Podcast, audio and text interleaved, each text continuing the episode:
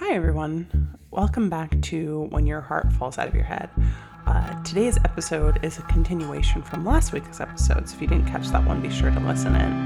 Um, I am continuing the conversation about self hatred, unlearning self hatred with Nicole Yun. So, without further ado, here is me and Nicole.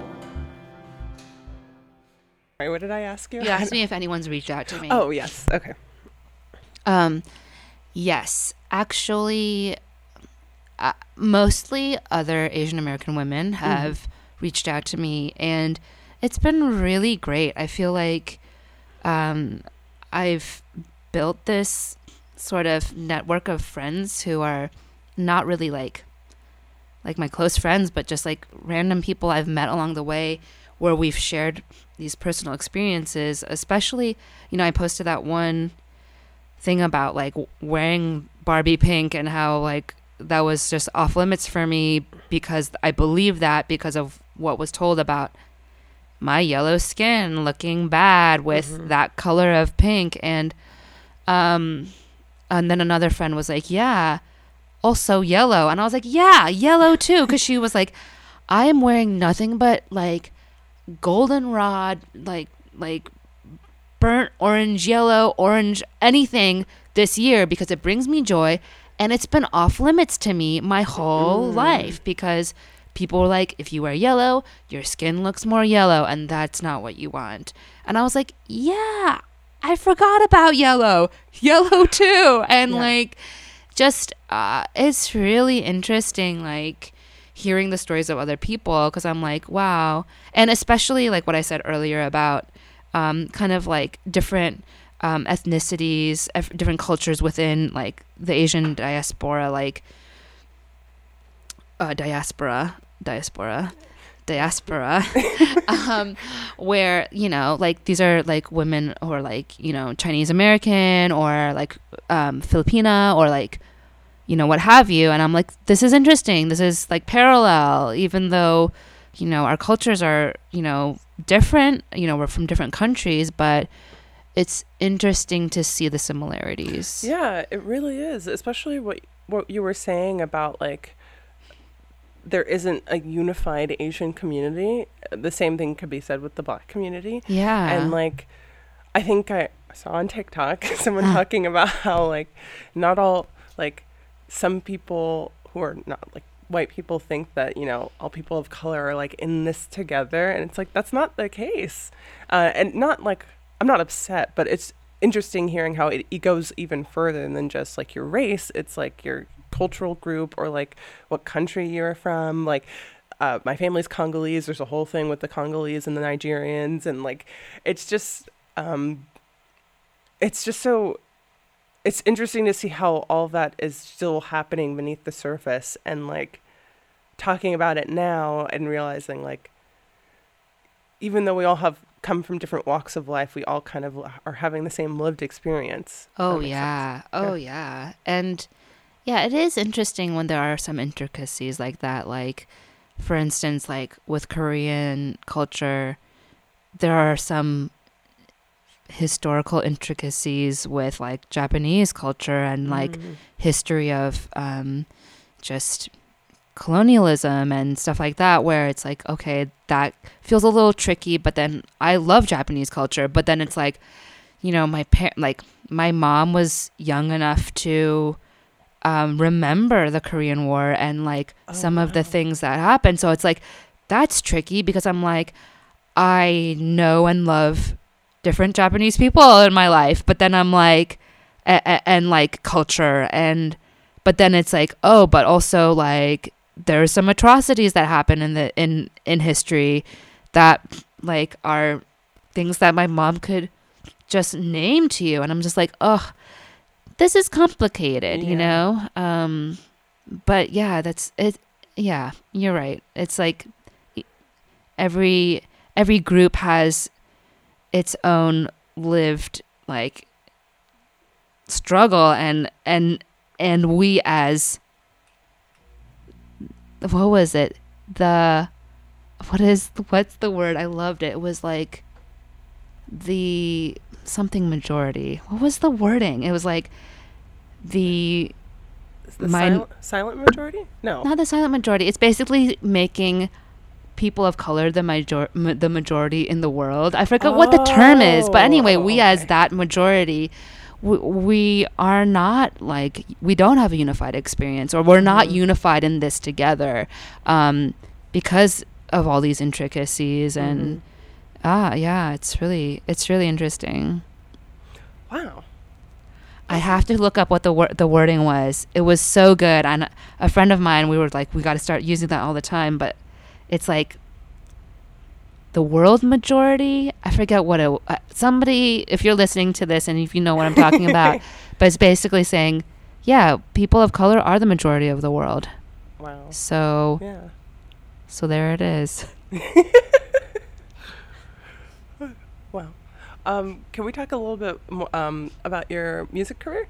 Sure. Uh, what do you want to know? Okay, so, um, well, first, I'm interested to know what your parents did. You said that they were kind of hippies and then they were really open to things. Sure. I mean, not hippies in an American sense, but I think like you know, my my parents both came from pretty well off families, but um, just the expectations of them were really specific. My dad came from a, a political family. Um, Oh, wow. yeah, so my dad my dad's uncle was actually the second democratic president of Korea of South Korea. So he um is his name is Yun Po-sun and he was a president for a blip before the war, uh, before the war. It was it's a very short period of time where he just did some like super Ro- Roosevelty things where he like made the cities look better for a hot second and then like so, you know there was a coup and all this stuff.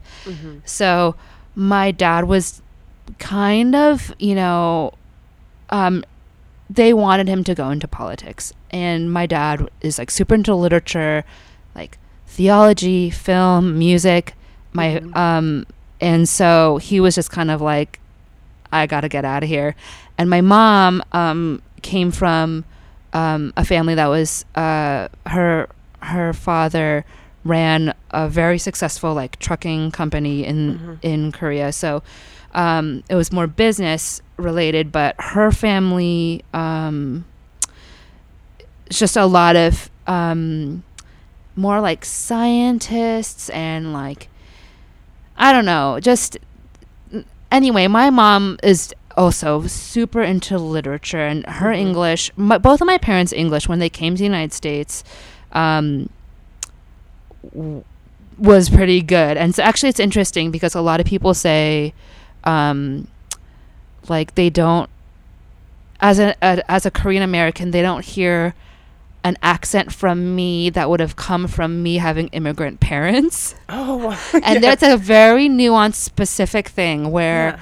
even it makes no sense but i think um, korean americans we know we're talking about where it's like if you have immigrant parents even though you've grown up in america and you have american peers there's certain things that just pass down that mm, you know you've got a uh, that you've got immigrant parents Interesting. in in the speech just a tiny bit. It's not even an accent. It's just there's something there. And um a lot of people are like you don't have that at all. And it's because my parents are just like such nerdy like i don't know anglophiles? More like they were into english literature. Yeah. so they kind of had like this weird british accent. It's whoa and like my That's mom will say cool. well she'll say literature. And i'm like mom stop it. You've been in america for 30 years now. You gotta just like chill out. Um but um anyway uh so yeah they um because of i i think they were sort of the black sheep or not the black sheep but they were just a little bit different for each of their families. I think Mm-hmm. me going after music was n- fine. It was fine. And and they both love music so much and both are pretty accomplished in music. So yeah my, oh yeah. So my dad um he had several different careers in his life. Um started in america as like a dishwasher off of broadway in new york Mhm. and then he like was a real estate agent for a while. He um, was a practicing like naturopathic and homeopathic doctor for a while, What? and then he got his theology degree, and then he started like going into like linguistics, Mhm. and so now in Korea for the past 20 years he's been he's ha- he has a school that like basically um like looks into ancient languages and like kind of like breaks down like I mean I guess more from like a Christian aspect but I think honestly more of a Jewish aspect Oh. um I think my parents are Jewish the more and more I talk to them, the more I'm like, I think you guys might be Jewish because they're like, Jesus was a good teacher, but uh, let's like go back to the Torah, and I'm like, I think you guys are Jewish, but I mean, like, you know, you do you. Um, so uh, that's another twist. Um, yeah, and like my mom, I mean, she she did several things too. Um, mostly um, by the time I was growing up, she was working at the World Bank in DC, and so she was like uh, she was actually kind of living a really cool life Yeah. with like a very international set of friends and uh yeah and uh and because of her job there like really uh, it really allowed me to have a lot of experiences even with music that I never would have had um uh just like going to a really good school that let me like travel like learning how to play cello and go to other countries like it's crazy stuff Wow. that would not have happened had my mom not worked there. Um, But uh, yeah, so I'm sorry. The question was No, that's okay. It could, it could- it- I was curious as to what they do, but it, sounds like they do a lot. they've done a lot, and I think they've never felt like any. Uh, they've never felt defined um, to like stay where they had to, where they were. You know, I think they, whatever was interesting Mhm. um, and like they felt was especially my dad i think if it, they felt he felt it was their his calling he was he was gonna go for it so Mhm. yeah That's really cool. Man, that's awesome. Did that like Do you feel like you have a more philosophical approach to how you live your life because of your parents? yeah absolutely i think i mean i actually somebody told this to me recently. They said nicole we're like using your life as like a guideline because you kind of like sort of have a job but like you do music and like you like travel but like you just like have like a balanced life where you kind of like are doing what you want to do but you're not like so pressed about like what you're like your income and your career on paper is. and I was like, I don't know if this is a diss or if this is like a compliment, but I think I have felt that like, you know, no matter what like I'm doing to earn money cuz I feel like I don't think I've already resigned myself like music is not going to earn me like a living wage in my life like Mhm. it has made me money of sometimes sometimes it has and then sometimes it really hasn't and like um but i think i i really want to make music Mhm. forever Yeah. so i think whatever else i'm doing not that i want to do a horrible job that's like soul sucking but like um whatever else it is it's fine like as long as i'm able to still be creative and it's not Yeah. taking that away from me and I, I, you know i'm okay with the politics and philosophies of whatever wherever i'm working Mhm. whatever i that's fine like i just i definitely just want to continue to create and um and and that's kind of it yeah That's that's so good. I 100% agree with your friends who say that you are really living the life. I just recently so I had like for years um after I f- had finished school um I was trying to get a job in Atlanta. I'd I'd studied finance just because I I just wanted to get out of school, and I was like I I can just do like a biz general business with like a focus in finance, and I'm like maybe I'll get an accounting job, and and I had like been working like a part time job. Um, and I had just glamorized just like having a full time job, and mostly I glamorized the lifestyle that a full time job would afford me. Mm. Um, and then I got it, and it sucked, and it w- was I did honestly my resume probably looks like a mess because I did accounting, and then from there I went into working in news as a producer, and then from there I went into recruitment, and I currently work in recruitment, and I I love it, or I love my company that I'm with now.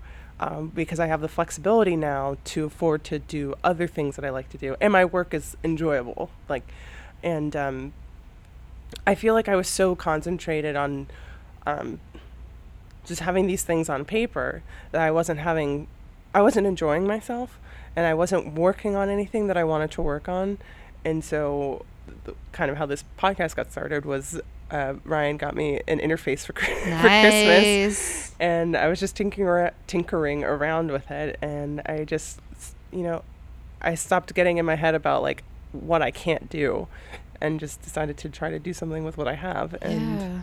it's been really fulfilling so far, and hopefully I'll continue to do it. Um, but just, just living a life of balance where you're creatively fulfilled and like you also have like, you know, duties outside of that. I think is really good and something that um, something I had heard about from a friend when I was in college where I thought it was so weird. They were like, "Yeah, if I'm going to date somebody, they need to have these the, these couple things. They need to have like a career focus, they need to have a physical health focus, they need to have a creative focus and a mental focus." And I'm like, "That is really rigid and like that seems so like bizarre." But and I still think it's kind of I actually, you know what, whatever. He could live his life and, and do whatever. Sure. But I think for myself, I hadn't considered myself in that way of like, am I fulfilling myself in these areas? And yeah. I, um, it's starting to come together now. Yeah. I think that's it's not anything that we're taught, you know, Mm. to, you know, I think we're taught to have a job Yeah. and and make money so that you can go on vacation or something, Yeah. right? But I think yeah, uh, having some kind of balance creatively. I think for me, I that realization was um, only it, I only came across that when I took out all of my creative um, outlets Mhm. from my life, and actually that was probably maybe like ten years ago. I w- was like the first time I was not in any band, and I w- it wasn't ten. Wow, it's more than that. Twelve years ago. 14 years ago. oh my gosh, time is going by fast. Um, but I think uh, um, I remember just being so angry every day. Mm. And I was like, why am I so frustrated and angry every day? Oh, it's because I'm not playing music or creating at least once a week. Mm. And I had been doing that for years without question. Yeah. Um, like even when I was a kid, I had my piano lesson every week and I practiced. And I was like, my I grew up this way where it was like you play music, you like express something from it uh, with it, and then you, you know, and then repeat every week. And and and when that gets so ingrained in who you are, uh, and then you take it away, it's like, of course you're angry, of course you're stressed, of course. I think even physically, I just felt like I want to punch through a wall right now. Like I just want to break through something, and I was like, this isn't good. I I have to watch this. Like it's for my health, as well as I like it. I love it, but also I'm driving people crazy, and also I'm I am feeling physically bad. Yeah. Yeah. Well, I'm glad that you found that. What was it that caused you to take a break from all of your projects? Oh, well, it was actually it wasn't even a break. It was just like one of those weird things where one of the band like the band I was in one of the members moved away. Then I had just moved to mm. Roanoke, and mm-hmm. It was just like all these things where I'm like, life is busy right now. Just you know, get over this hurdle. But um, yeah, it was it wasn't good. and actually, that was right when I started writing stuff for Eternal Summers, because I was like, you know what, I don't have anyone around. I'm gonna just start writing songs for myself, Mm-hmm. and then uh, started asking some people to play with me. So Nice. yeah. When did you find your the the band for Eternal Summers? Did you have to go through a lot of people? Uh, not really. Well, so the initial band was me and the drummer from the previous band. He ended up uh, having to raise goats on a goat farm. Oh, wow. I know. but he was like, look, I, I've got a lot on my plate. I, he had a lot going on. So I was like, look, don't worry about it. And then I, um, I had some friends here or like acquaintances in Roanoke that was, you know, I knew there was a music scene. Mm-hmm. And I went to Mill Mountain Coffee Shop and I ran into Daniel and I was like, Daniel, please give me the phone number of so and so, who is a really, really great drummer. And he was like, I don't play drums, but like, can I do this? and I was like, yeah, you can because I'm not the best guitarist and this is kind of like a new thing. So let's just like have Yeah. fun. Mm-hmm. And we played, we were like, we're going to play three shows Mhm. and we'll reassess. Right. So we played three shows and then we stayed together as a duo for a couple years and then um, then we were like, you know, we love big sounds and we need a- another member. Yeah. And we went through two bassists and then we landed on Jonathan and yeah, that was like 2011, so yeah. Okay, so this is like I don't know if I'll include this part because this is bridging into another project that I just started. sure. I don't know if you've noticed, but the like, it's being called indie sleaze, like the indie era of like the late 2000s to the mid to early 2010s. Oh. Like, I think the best way to categorize it is like, you remember Scott Pilgrim versus the World? Yes. Very much like that. Okay. That's like having a resurgence, and I'm yes. very glad because mentally I haven't left. Uh-huh. it seems so quick. Seems like a quick turnaround. yeah, I.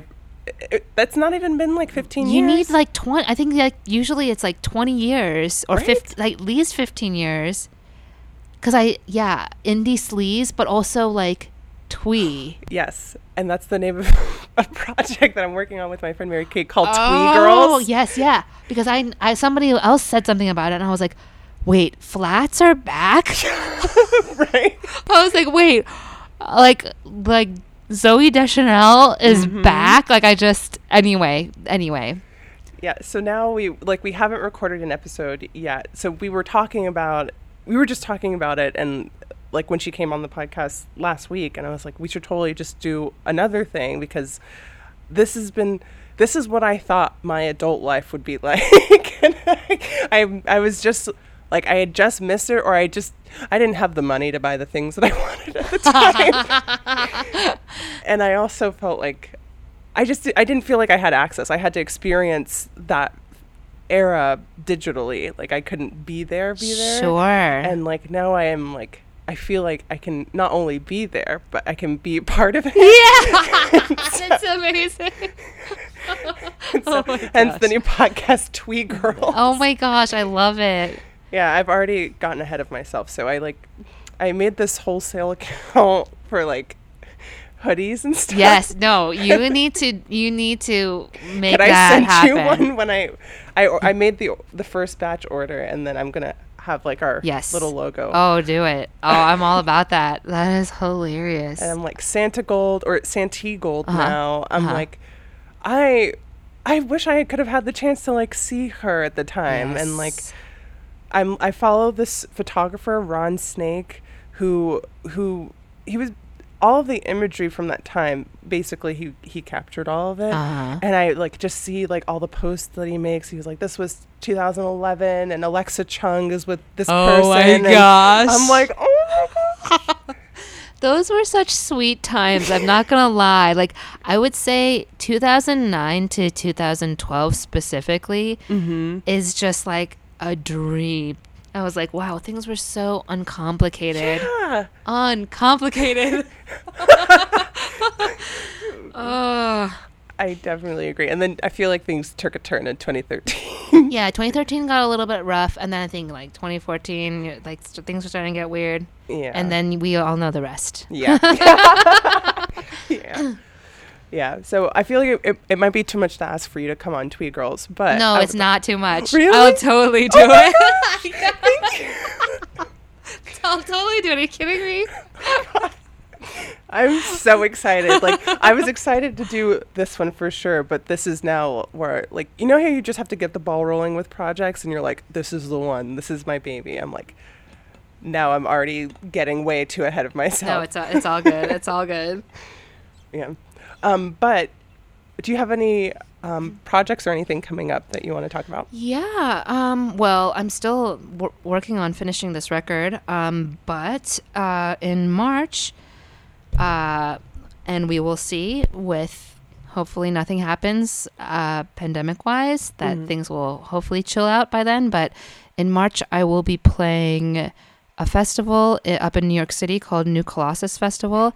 And I'll be playing um, three shows uh, in Lower East Side of Manhattan that week. So um, I will post about that on Instagram probably. Um, but I mean, honestly, three shows feels like a gluttonous feast because I played one show last year, zero shows the year before.